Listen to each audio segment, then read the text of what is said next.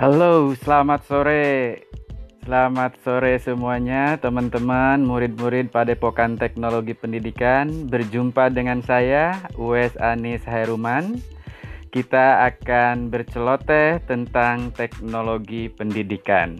Nah, sebagai murid baru Padepokan Teknologi Pendidikan, ada tiga pertanyaan penting yang harus kita pahami. Pertama adalah mengapa ada disiplin ilmu teknologi pendidikan. Kita akan berbicara tentang ontologi. Kedua, bagaimana teknologi pendidikan itu dikembangkan. Nah, kita akan berbicara tentang epistemologi. Nah, dan ketiga, untuk apa disiplin ilmu teknologi pendidikan itu ada? Nah, berarti kita akan berbicara tentang aksiologi. Baiklah, yang pertama kita akan berceloteh terkait dengan ontologi teknologi pendidikan. Apa yang dimaksud dengan ontologi teknologi pendidikan? Nah, maka ketika bicara ontologi kita akan bertanya pada diri sendiri kita, apa sih mengapa ada disiplin ilmu teknologi pendidikan? Apa yang membedakannya dengan teknologi pangan? Dan ada teknologi-teknologi lain. Apa yang membedakannya dengan teknologi pertanian? Nah, gitu ya. Jadi eh, teknologi pendidik kalau kita bicara ontologi, kita harus menceritakan atau dapat menjelaskan apa karakteristik yang membedakan antara teknologi pendidikan dengan teknologi-teknologi yang lain. Tentu saja kalian ingin tahu tentang hal ini. Baik, kita bahas pertama. Teman-teman sekalian, ada satu fakta nyata yang tak terbantahkan dalam kehidupan kita sehari-hari. Ada depan mata Anda, Anda rasakan, Anda lihat, nah, dan terjadi dalam kehidupan kita. Coba Anda perhatikan bahwa dalam hidup kita itu terdapat banyak sumber belajar. Nah, apa yang dimaksud sumber belajar? Pokoknya segala sesuatu yang memungkinkan terjadinya kita eh, apa namanya memahami sesuatu. Misal, ketika kita melihat semut, kemudian semut itu berjalan di di satu pohon, ketemu dengan semut yang lain. Dan ketika bertemu dengan semut lain, mereka selalu menyapa dan bersalaman. Seolah-olah bersalaman. Nah, dari peristiwa itu kita memperoleh inspirasi, apa pun lah inspirasinya, bahwa penting sekali bersosialisasi, semut saja bersosialisasi. Itu artinya kita kita belajar dari satu sumber belajar yang namanya interaksi semut, nah, gitu ya.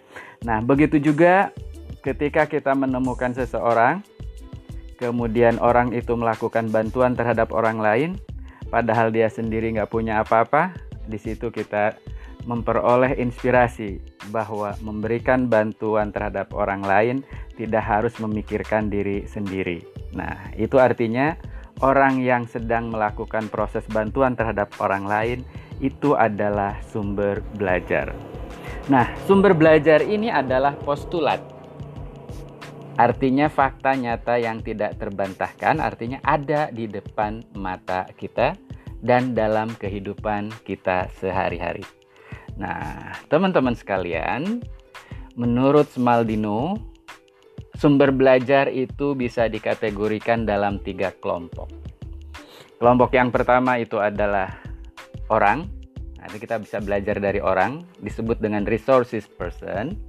Yang kedua adalah media. Nah, kalau media ini sudah ada di depan mata uh, kalian ya media elektronik, media massa, media cetak dan lain sebagainya atau segala sesuatu yang dapat menyampaikan pesan bentuknya apa pun itu adalah media. Nah, kemudian yang ketiga adalah lingkungan. Nah, orang, lingkungan dan media itu adalah fakta nyata yang tidak terbantahkan ada di sekitar kita. Nah, Sumber belajar tersebut perlu terus dikembangkan secara optimal, baik secara konseptual maupun secara faktual. Nah, dengan adanya proses seperti ini, inilah yang memungkinkan mengapa disiplin ilmu teknologi pendidikan itu ada. Yang kedua, agar dapat digunakan secara optimal sumber belajar tersebut, macam-macam, baik orang, media, maupun lingkungan, atau hanya orang saja tanpa ada media, atau orang dengan media, atau orang dengan lingkungan, Agar dapat digunakan secara optimal, maka sumber-sumber belajar tersebut harus dikelola dengan baik. Nah, adanya sumber belajar dan sumber belajar yang harus dikembangkan dan dikelola inilah yang menyebabkan disiplin ilmu teknologi pendidikan itu eksis atau hadir. Dan teknologi yang lain tidak membahas yang ini. Kalau teknologi pendidikan membahas e, bagaimana mengoptimalkan, mengembangkan, dan memanfaatkan sumber belajar, kalau teknologi pangan itu berbicara bagaimana mengembangkan dan mengelola sumber-sumber yang terkait dengan pangan, bisa makanan, bisa minuman, dan lain sebagainya untuk kebutuhan manusia. Nah, kalau teknologi pembelajaran atau teknologi pendidikan berusaha untuk mengembangkan dan mengelola sumber-sumber untuk belajar. Di mana sumber belajar tadi secara garis besar kita bisa kategorikan menjadi tiga. Itu postulat yang pertama. Nah, postulat yang kedua, teman-teman sekalian, ini ada empat fakta nyata yang juga tidak terbantahkan. Yang pertama adalah tidak bisa dibantah bahwa belajar pada seseorang atau pada seluruh manusia yang ada di planet bumi ini terjadi sepanjang hayat. Pertama itu, kedua bahwa orang yang belajar sepanjang hayat itu, nah disebut dengan peserta belajar, ternyata memiliki karakteristik yang beragam dilihat dari berbagai aspek. Dari sisi umur berbeda, dari sisi psikologi perkembangan berbeda, dari sisi fisik berbeda, dari sisi perkembangan sosial berbeda, perkembangan emosi berbeda, perkembangan komunikasi berbeda, sehingga memungkinkan agar orang itu bisa belajar sepanjang hayat atau terjadi belajar, membelajarkan orang dewasa dengan membelajarkan anak-anak itu pasti berbeda. Nah, itu adalah dunianya teknologi pendidikan. Sudah dua. Yang ketiga, ilmu pengetahuan dan teknologi. Nah, di depan mata kita itu ada ilmu pengetahuan dan teknologi. Dan ilmu pengetahuan dan teknologi itu senantiasa berkembang terus-menerus. Dan ini akan berpengaruh terhadap cara kita hidup cara kita belanja, cara kita bermain, cara kita bekerja, dan termasuk berpengaruh terhadap cara orang belajar dan membelajarkan. Contoh, cara belajar di era industri 3.0 yang dicirikan dengan adanya otomatisasi dan komputerisasi itu akan berbeda dengan cara mendidik orang di era industri 4.0 yang semuanya berbasis cyber physical system. Nah, semuanya berbasis dunia cyber gitu ya. Nah, itu adalah akibat dari perkembangan ilmu pengetahuan dan teknologi. Begitu juga dengan teori belajar yang semakin seiring dengan perkembangan waktu berkembang. Misalnya Anda kenal teori behavioris, teori kognitivis, sosial konstruktivis, gitu ya, atau konstruktivis. Dan sekarang ada juga konektivistik. Nah, gitu. nah itu memberikan pengaruh terhadap bagaimana orang harus dibelajarkan. Nah, gitu. Ini berpengaruh terhadap proses pendidikan dan itu menimbulkan hadirnya ilmu yang disebut dengan teknologi pendidikan. Yang keempat, lingkungan. Lingkungan ternyata berbeda satu sama lain. Dan tidak hanya berbeda, tapi juga berubah secara terus-menerus. Sebagai contoh, tidak mungkin kita memberikan satu contoh tentang gerak gerak lurus berubah beraturan di Papua dengan mencontohkannya kereta. Kenapa? Karena lingkungan Papua tidak ada kereta. Nah, itu salah satu contoh begitu ya. Artinya kita membelajarkan orang rural, orang eh, apa namanya eh, eh, orang-orang yang ada di daerah terpencil tentu akan berbeda dengan orang-orang yang ada di daerah perkotaan.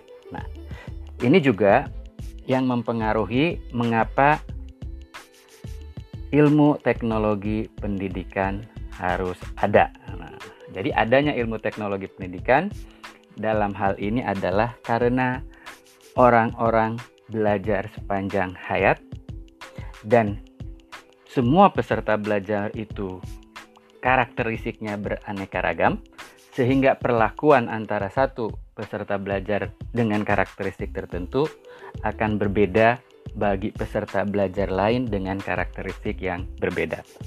Begitupun dengan adanya perkembangan ilmu pengetahuan teknologi yang berpengaruh terhadap cara membelajarkan juga. Nah, demikian pula halnya dengan lingkungan. Nah, kalau begitu, apa yang dimaksud eh, apa objek formal? Nah, dari bahasan yang dari awal tadi sampai sekarang, tentu saja kalian sudah dapat memahami bahwa objek formal teknologi pendidikan adalah belajar. Dalam hal ini adalah memecahkan masalah belajar pada manusia. Nah, berdasarkan objek formal inilah maka ilmu atau disiplin ilmu teknologi pendidikan dari zaman dulu sampai zaman sekarang terus me, terus memperbaharui jati dirinya. Jati dirinya itu di eh, direpresentasikan biasanya dalam bentuk definisi. Nah, oleh karena itu berdasarkan misalnya kita ngacu kepada definisi terakhir menurut AECT, tentu saja ada definisi yang lain. Tapi kita pegang katakanlah definisi menurut AECT bahwa yang dimaksud dengan teknologi pendidikan adalah studi dan praktek etis. Jadi ada dua nih, studi dan praktek etis. Untuk apa? Studi dan praktek etis tersebut untuk dua hal. Untuk memfasilitasi belajar dan yang kedua untuk meningkatkan kinerja. Nah, dengan cara apa? Ada tiga cara. Yang pertama dengan cara menciptakan, yang kedua dengan cara menggunakan, yang ketiga dengan cara mengelola. Nah, mengelola apa yang diciptakan, dimanfaatkan atau digunakan, dan apa yang dikelola. Nah, ada dua. Yang pertama adalah proses teknologi, nah, dan yang kedua adalah sumber-sumber belajar yang tepat. Nah, ini adalah definisi teknologi pendidikan menurut AICT yang terakhir dikeluarkan oleh AICT tahun 2004. Sampai saat ini belum ada definisi terbaru yang dikeluarkan oleh AICT. Nah, itulah yang menjadi ontologi teknologi pendidikan. Studi dan praktek etis untuk memfasilitasi belajar dan meningkatkan kinerja dengan menciptakan, menggunakan, dan mengelola proses teknologi dan sumber-sumber belajar yang tepat. Nah, demikian celoteh kita tentang ontologi teknologi pendidikan. Podcast berikutnya kita akan bahas dua hal yang lain lagi yaitu bagaimana teknologi pendidikan dikembangkan. Kita bicara epistemologi dan untuk apa ilmu teknologi pendidikan ada. Kita bicara tentang aksiologi. Terima kasih, sampai ketemu dalam podcast berikutnya.